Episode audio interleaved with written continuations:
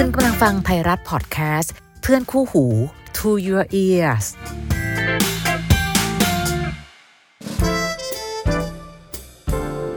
How to รัก รักอย่างไรที่จะใช้หัวและใจไปพร้อมๆกันกับดีเจพี่อ้อยนภาพร สวัสดีค่ะ เจอกันใน How to รักนะคะดีเจพี่อ้อยค่ะ นี่เผลอแป๊บๆนะคะ เราทักทายกันด้วยประโยคนี้มาเกือบ 3 ปีแล้วนะคะ คุยเรื่องรักกันอยู่ทุกอาทิตย์ จริง ๆ ปัญหาความรักนะแก้ง่ายนะ ถ้าต่างคนต่างยังรัก แต่ที่ยากนักคือปัญหาความไม่รักนี่แหละค่ะ พยายามแทบตาย สุดท้ายหมดใจก็คือหมดใจ อีกฝ่ายก็เพียรถามอยู่เรื่อยๆนะคะ เราทำผิดตรงไหนอะบางทีเราก็ไม่ได้ผิดอะไรอะค่ะ แค่ไม่ถูกใจแล้วเท่านั้น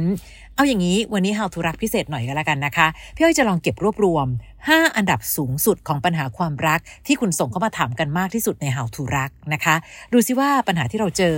ติดท็อป 5 กันบ้างหรือเปล่า มาเริ่มต้นที่อันดับ 5 ก่อนเลย อันดับ 5 เนี่ยแหมเป็นความรักของคนยุคนี้ยุคสมัยนี้ค่ะ เหตุเกิดจากโซเชียล เมื่อเทคโนโลยีย่อโลกไว้ในมือเรา แล้วก็สามารถที่จะพาคนที่น่ารัก แล้วก็ไม่น่าจะรักมากมายให้มาเจอกันได้ง่าย อย่างเช่นแอปหาคู่ อันเนี้ยทางเลือกสำคัญเลยค่ะ ไม่ใช่สำหรับคนโสดเท่านั้นนะคะ คนไม่โสดมากมาย ก็เข้าไปหาแฟนเพิ่มกันเยอะเลย พอตั้งหน้าตั้งตาที่จะหาหลายเรื่องที่เราควรใช้เวลาในการศึกษากัน เราก็เลยตัดสินใจกันง่ายมากๆ หรือแม้แต่ตัดสินคนคนนั้นได้ง่ายมากอ๋อคนนี้ใช่แล้วล่ะค่ะพี่อ้อยคะใช่แน่ ๆ เลยอะคุยกันแล้วคลิกจังเลย ใจเย็นๆใครก็ตามค่ะ มองอยู่ไกลๆยังไงก็สวย อยู่ด้วยอาจจะเป็นอีกแบบนะ คือไม่ได้บอกให้น้องมองโลกในแง่ร้ายนะคะ แต่ให้มองตามหลักความเป็นจริง อย่ามัวแต่มองจอจนไม่รอเจอหน้ากัน และตอนที่เจอหน้ากัน ก็ควรดูแลตัวเองให้ดีและปลอดภัยด้วยนะคะ เข้าใจว่าบางคนอาจจะไม่ถืออ๋อความสัมพันธ์แบบรักสนุกไม่ต้องผูกพันนะคะ หนูไม่ถือเรื่องแบบนี้อยู่แล้ว แต่อย่าลืมนะคะ ถ้ายังไม่ทันมีใจให้กัน ก็ให้ล่วงเกินร่างกายแล้วเขาอาจจะมองก็ได้นะว่า เราง่ายกับทุกคนแบบนี้หรือเปล่า นะคะอะทำตัวยากๆหน่อยสักนิดนึง ดูใจกันให้นานค่ะ จะได้ไม่ต้องทรมานกับการทำใจ ซึ่งใช้เวลานานกว่าเยอะเลยนะคะ เรื่องแบบนี้ใครเอาหัวใจลงไปเล่นก่อน เจ็บกว่า จริง ๆ ความสุขใช้เวลาไม่นาน แต่แสนทรมานค่ะ ถ้าเจอคนที่ไม่ได้ทำให้เรามีความสุขจริง ๆ แอปหาคู่เนี่ยมันสุดแท้แต่นะคะ ว่าเราจะเติมคำว่าคู่นั้นเนี่ยด้วยคำว่าคู่อะไร แอปหาคู่จุดๆๆ บางคนแอปหาคู่ชีวิต ในขณะที่อีกฝ่ายคิดแค่แอปหาคู่นอนก็มีถึงต้องใช้เวลาค่อยๆ ใจเย็นๆค่ะ คนมากมายมาเจอกันง่าย ยิ่งต้องใช้เวลามากมายในการดูกันว่า เอ๊ะ ตกลง ใช่ไม่ใช่ ความจริงใจดูไม่ได้ในวันเดียว หลายครั้งคำถามเกี่ยวกับเรื่องของแอปหาคู่ เกี่ยวกับเรื่องของโซเชียลมีมาเยอะมากนะคะ อีกประเภทหนึ่งคือ เอ๊ะทำไมคบกันแล้วเขาไม่ยอมบอกคนอื่นนะคะ พี่ อ่า เอ๊ะทำไมคบกันแล้วเขาไม่ยอมโพสต์ภาพกับหนูอันนั้นก็เป็นส่วนหนึ่งเหมือนกันที่สามารถดูได้นะคะว่า ในที่สุดแล้ว ความจริงใจเกิดขึ้นจริงหรือเปล่า รักเราแต่ซ่อนเอาไว้ รักเราไม่ให้เกียรติเรา รักเราแต่บอกใครไม่ได้ว่ารักกัน มันมีความแปลกเกิดขึ้นทั้งนั้นแหละ และถ้าเมื่อไหร่ก็ตาม เจอเหตุการณ์ความรักที่เกิดจากโซเชียลอันหนึ่งใช้เวลาให้เยอะและคิดเสมอค่ะ ไม่แน่เทคโนโลยีทำให้เรามาเจอกัน แต่จะเดินหน้าไปได้ไกล แค่ไหนนั้นอยู่ที่คนสองคนต้องเจอกันจริง ๆนะคะ อันนั้นอันดับ 5 ขึ้นมาที่อันดับ 4คำถามใน How to รักเยอะมากเลยนะคะ เรื่องราวที่เกิดจากแฟนเก่า ต้องยอมรับว่านี่คือของแสลงจริง ๆ คนเก่ายังอยู่ในใจ แล้วดึงคนใหม่อย่างฉันเข้ามาเจ็บทำไมกัน กะว่าถ้ามีเราอาจจะดึงเขาออกจากความเศร้า แต่จริง ๆ แล้วนะคะ เราจะมีเงาของคนเก่าท่าประโยชน์ตลอดเวลา และไม่รู้เหมือนกันค่ะ ถ้าใครก็ตามที่ใช้วิธีการนี้คือ จะได้ลืมคนเก่าค่ะรีบดึงคนใหม่เข้ามาดีกว่า ไม่แน่นะคะ ยิ่งดึงคนใหม่เข้ามาและเป็นคนที่ไม่ใช่ ภาพของคนเก่าจะยิ่งชัดเจน ในขณะเดียวกันช่วยให้ความยุติธรรมกับคนที่เราดึงเข้ามาด้วยบางคนทำดีแค่ไหน สุดท้ายเป็นแค่คนที่ได้อยู่ข้างๆ แต่ห่างจากคนที่อยู่ในหัวใจอะค่ะ ในที่สุดแล้วไม่มีใครอยากเป็นดาราสมทบ ให้เขาคบเพื่อรอคนเก่านะคะ มีเยอะเลย บางทีนะ แฟนเก่ายังมีผลต่อใจแฟนเราอยู่เลยอะค่ะ ไม่นานวันนี้มีสายหนึ่งโทรเข้ามาในคลับ Friday เดี๋ยวเมาส์ให้ฟัง คือแฟนเก่าของแฟนเราโทรมาแบบว่า ไปซื้อของกินให้หน่อยดิไปซื้อไอ้นี้ให้หน่อยสิไปซื้ออันนั้นให้หน่อยสิแฟนเราก็ดันไปด้วยสิ แถมชวนเราไปซื้อของด้วยไปเธอไปช่วยกันซื้ออันนี้หน่อย แฟนเก่าเราอยากได้ แม่ช่างมีน้ำใจอะไรขนาดนี้เนาะน้องบอกว่าหนูเลยไม่ไปค่ะ ให้เขาไปซื้อของแล้วเอาไปให้กันคนเดียวแหมน้อง ถ้าโทรเข้ามาหาพี่เร็วกว่านี้นะ พี่จะบอกว่าไปเถอะ เป็นพี่พี่ก็จะไป หาซื้อของให้ เดินไปส่งให้ถึงหน้าบ้านเลย แต่ไปกับแฟนเราด้วยนะ อย่างน้อยเพื่อบอกว่า นี่คือพื้นที่ของฉันแล้วนะ หนักข้อเข้า ปรากฏแฟนเก่า เขาบอกว่าขอมานอนด้วยคนได้ไหม ห้องนอนเขามีผีค่ะ มาทางสายมูเลยนะ ขอมานอนด้วยได้ไหมอะ แฟนเราก็ดันให้ค่ะ นอนบนเตียงเดียวกันสามคนทำเป็นกลัวผีเนาะแต่สิ่งที่เขาทำเนี่ยต้องใช้ความกล้ามากกว่าการสู้กับผีตั้งเยอะ ที่สุดแล้วเห็นไหมคะ ปัญหาแฟนเก่าไม่สำคัญเท่าแฟนเรา ยังให้ความสำคัญแฟนเก่าอยู่เลย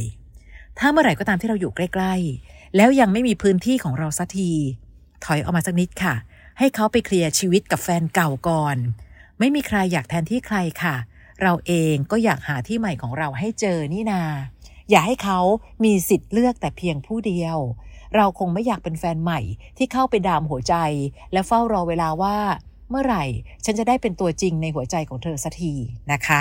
อันนั้นอันดับ 4 ขึ้นมาที่อันดับที่ 3 อันนี้คำถามที่ส่งเข้ามาใน How to รักก็เยอะมากเช่นเดียวกัน รักที่ไม่ได้ขึ้นอยู่กับคนสองคนค่ะ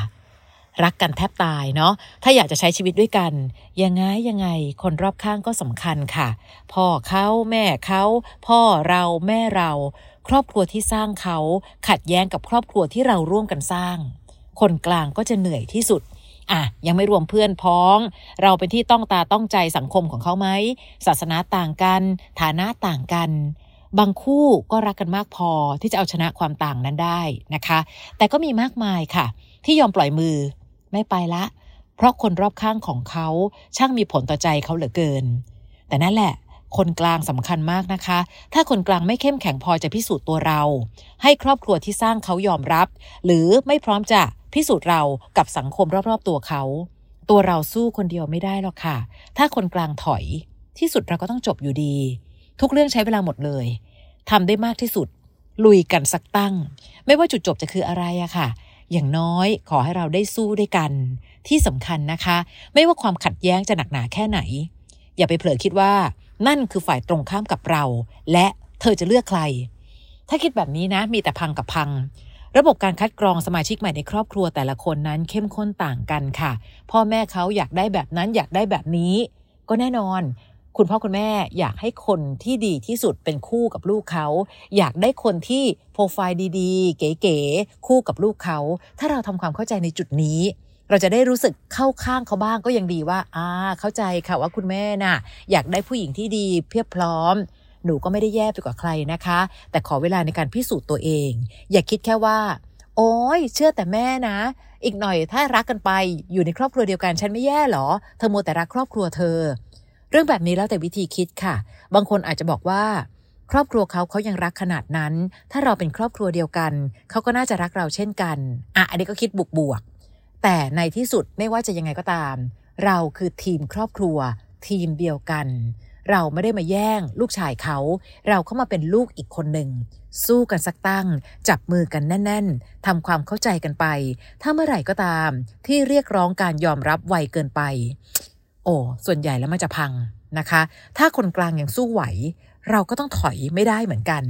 ไม่ว่าเราทั้งสองจะต่างกันมากแค่ไหน ขอให้เรื่องเดียวที่เหมือนกันคือ เรายังรักกันมากพอจะเดินหน้าต่อ มีเยอะแยะมากมายค่ะ พอถึงวันหนึ่งเราได้กลายไปเป็นส่วนหนึ่งในครอบครัวของเขา ทั้งที่วันแรก ครอบครัวเขาไม่เอาเราด้วยซ้ำรักมากพอ อดทน สื่อสารกัน จับมือกัน ขอให้ ฝ่าด่านทุกด่านและเอาชนะไปด้วยกันให้ได้นะคะ มาถึงปัญหาความรักอันดับสองที่ส่งเข้ามาใน How to รักมากที่สุดค่ะ ความสัมพันธ์ไม่ชัดเจนแหมคุยกันไม่มีวันจบค่ะเรื่องความสัมพันธ์เนอะแต่ก่อนค่ะ ไม่เพื่อนก็แฟน ไม่แฟนก็ต้องเป็นเพื่อนสิปัจจุบันนี้มันมีอีกหลายคำอะค่ะ ที่ถูกสร้างขึ้นมาเพื่ออธิบายความไม่มั่นคงแน่นอนในความสัมพันธ์อะคนนี้คนที่รู้สึกดี คนนี้คนคุยคุยค่ะอ๋ออันนี้โทรปลุกทุกเช้าค่ะ คนที่โทรปลุกทุกเช้าก็แอบมั่นใจว่าแหมฉันคือเสียงแรกในทุกเช้าที่เธออยากได้ยิน ยังไงยังไงก็ต้องพิเศษ ถามเมื่อไหร่ก็บอกว่าอ๋อเป็นพี่น้อง ถามเมื่อไหร่ก็ อืม คุยคุยกันไปก่อนแหมถ้าเป็นแบบนี้นะช่วยซื้อนาฬิกาปลุกให้เขาเลยค่ะ ไม่ต้องให้เราตื่นขึ้นมาเพื่อปลุกเขาก็ได้ เพราะเข้าใจผิดคิดว่าฉันสำคัญขนาดนั้น เรื่องแบบนี้ใครรู้สึกมากกว่า เจ็บกว่า คนไม่รู้สึกอะไรยังไงเขาก็ไม่ค่อยเจ็บอะค่ะ รักสนุกแต่ไม่ผูกมัดคำนี้ได้ยินบ่อยขึ้นเรื่อยๆ จริง ๆ แค่ปัดความรับผิดชอบค่ะ รักกันแบบไม่ต้องบอกใคร รักเธออย่าบอกใครเลยนะ ฟังดูเหมือนรักมากเนาะจริง ๆ แค่ซ่อนไว้อะค่ะ แบบที่ไม่รู้ว่าเหตุผลจริง ๆ คืออะไร ถึงได้ย้ำกันเสมอนะคะ รักกันไม่ต้องประกาศบอกใคร แต่อย่าถึงขั้นซ่อนไว้จนไม่มีตัวตน เพราะว่าส่วนใหญ่ พอเรายอมรับได้ คนที่ยอมรับได้ทนได้ กลับไม่ได้รับความใส่ใจหรือแม้แต่เห็นใจ ก็เธอเคยเป็นคนในความลับได้ตั้งนานน่ะทำไมต้องให้เรามาประกาศบอกใครตอนนี้ล่ะ มีบางคนนะคะ คบหากันมาตั้งแต่ตอนทำงาน เขาบอกว่าอย่าเพิ่งไปบอกใครนะ เพราะยังไงก็ตาม เราก็ยังเป็นเจ้านายลูกน้อง กลัวเสียการปกครอง และบอกกับเราว่า เอาไว้เกษียณก่อน ค่อยบอกกันว่าเราเป็นแฟนกัน โห ต้องรอถึงเกษียณชนะ มันมหัศจรรย์เกินไปค่ะ รักกันให้เกียรติกัน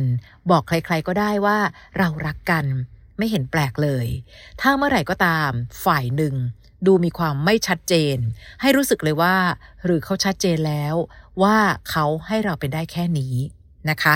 และส่วนใหญ่ที่เคยเห็นเนาะคนอดทนมักไปรักกับคนเห็นแก่ตัว คนหนึ่งก็มัวแต่เห็นแก่เขา ในขณะที่อีกฝ่ายก็ไม่เคยเห็นแก่เราสักที เมื่อไหร่ก็ตามเจอความรักความสัมพันธ์ที่คุมเครือ เราต้องเลือกที่จะชัดเจนค่ะ อย่าให้เขาเป็นฝ่ายเลือกแต่เพียงผู้เดียว เหตุผลมากมายสารพัดยังบอกใครไม่ได้นะ อย่างนั้นอย่างนี้อย่างนี้อย่างนั้นอ้าวไม่ถามฉันบ้างหรอ ว่าฉันอยากให้เป็นแบบไหน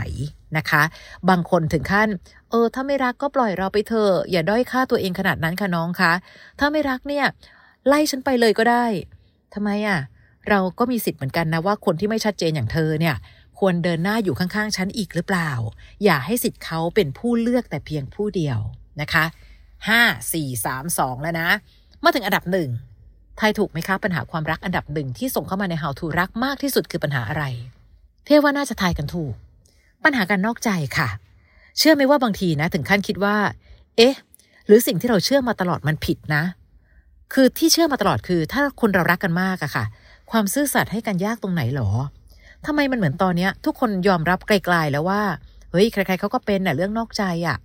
นั่นสิคะ ถ้าคิดว่านอกใจเป็นเรื่องธรรมดา การเสียน้ำตาก็เป็นเรื่องปกตินะ เราไม่สามารถเลือกคนที่รักเราและเรารักเพียงคนเดียวหรอคะรักเธอฉันไม่เห็นมีใครอะ่ะ เธอรักฉันน้อยไปหรือเปล่า ถึงนอกใจทุกครั้งที่มีโอกาส รวมไปถึง วันนี้ต้องยอมรับค่ะบางคนนะ รู้สึกรู้สากับการมีเจ้าของน้อยมาก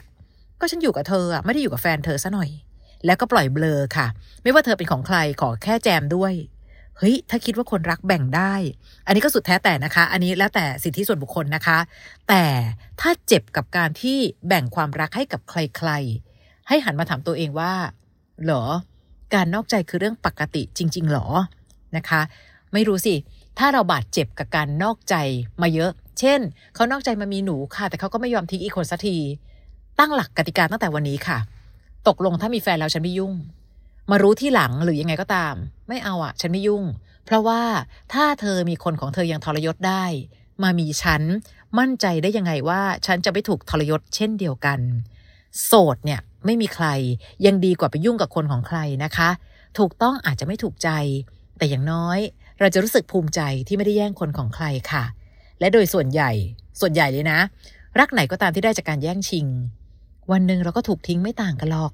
นะคะ5อันดับค่ะ รวบรวมเอามาไว้เฉยๆ ไม่ได้บอกว่าต้องดีใจนะ ปัญหาความรักที่เกิดกับเราเนี่ยติดอันดับท็อป 5 เลยนะ ไม่ได้บอกแบบนั้น แต่แค่จะบอกว่าในที่สุด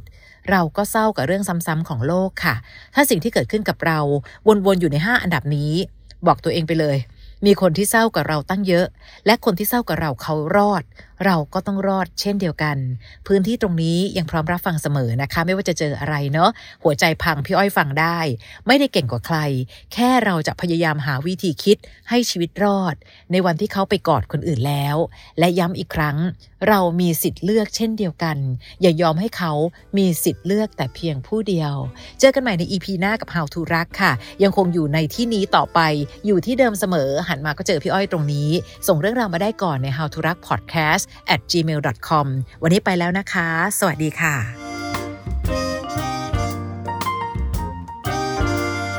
How to รัก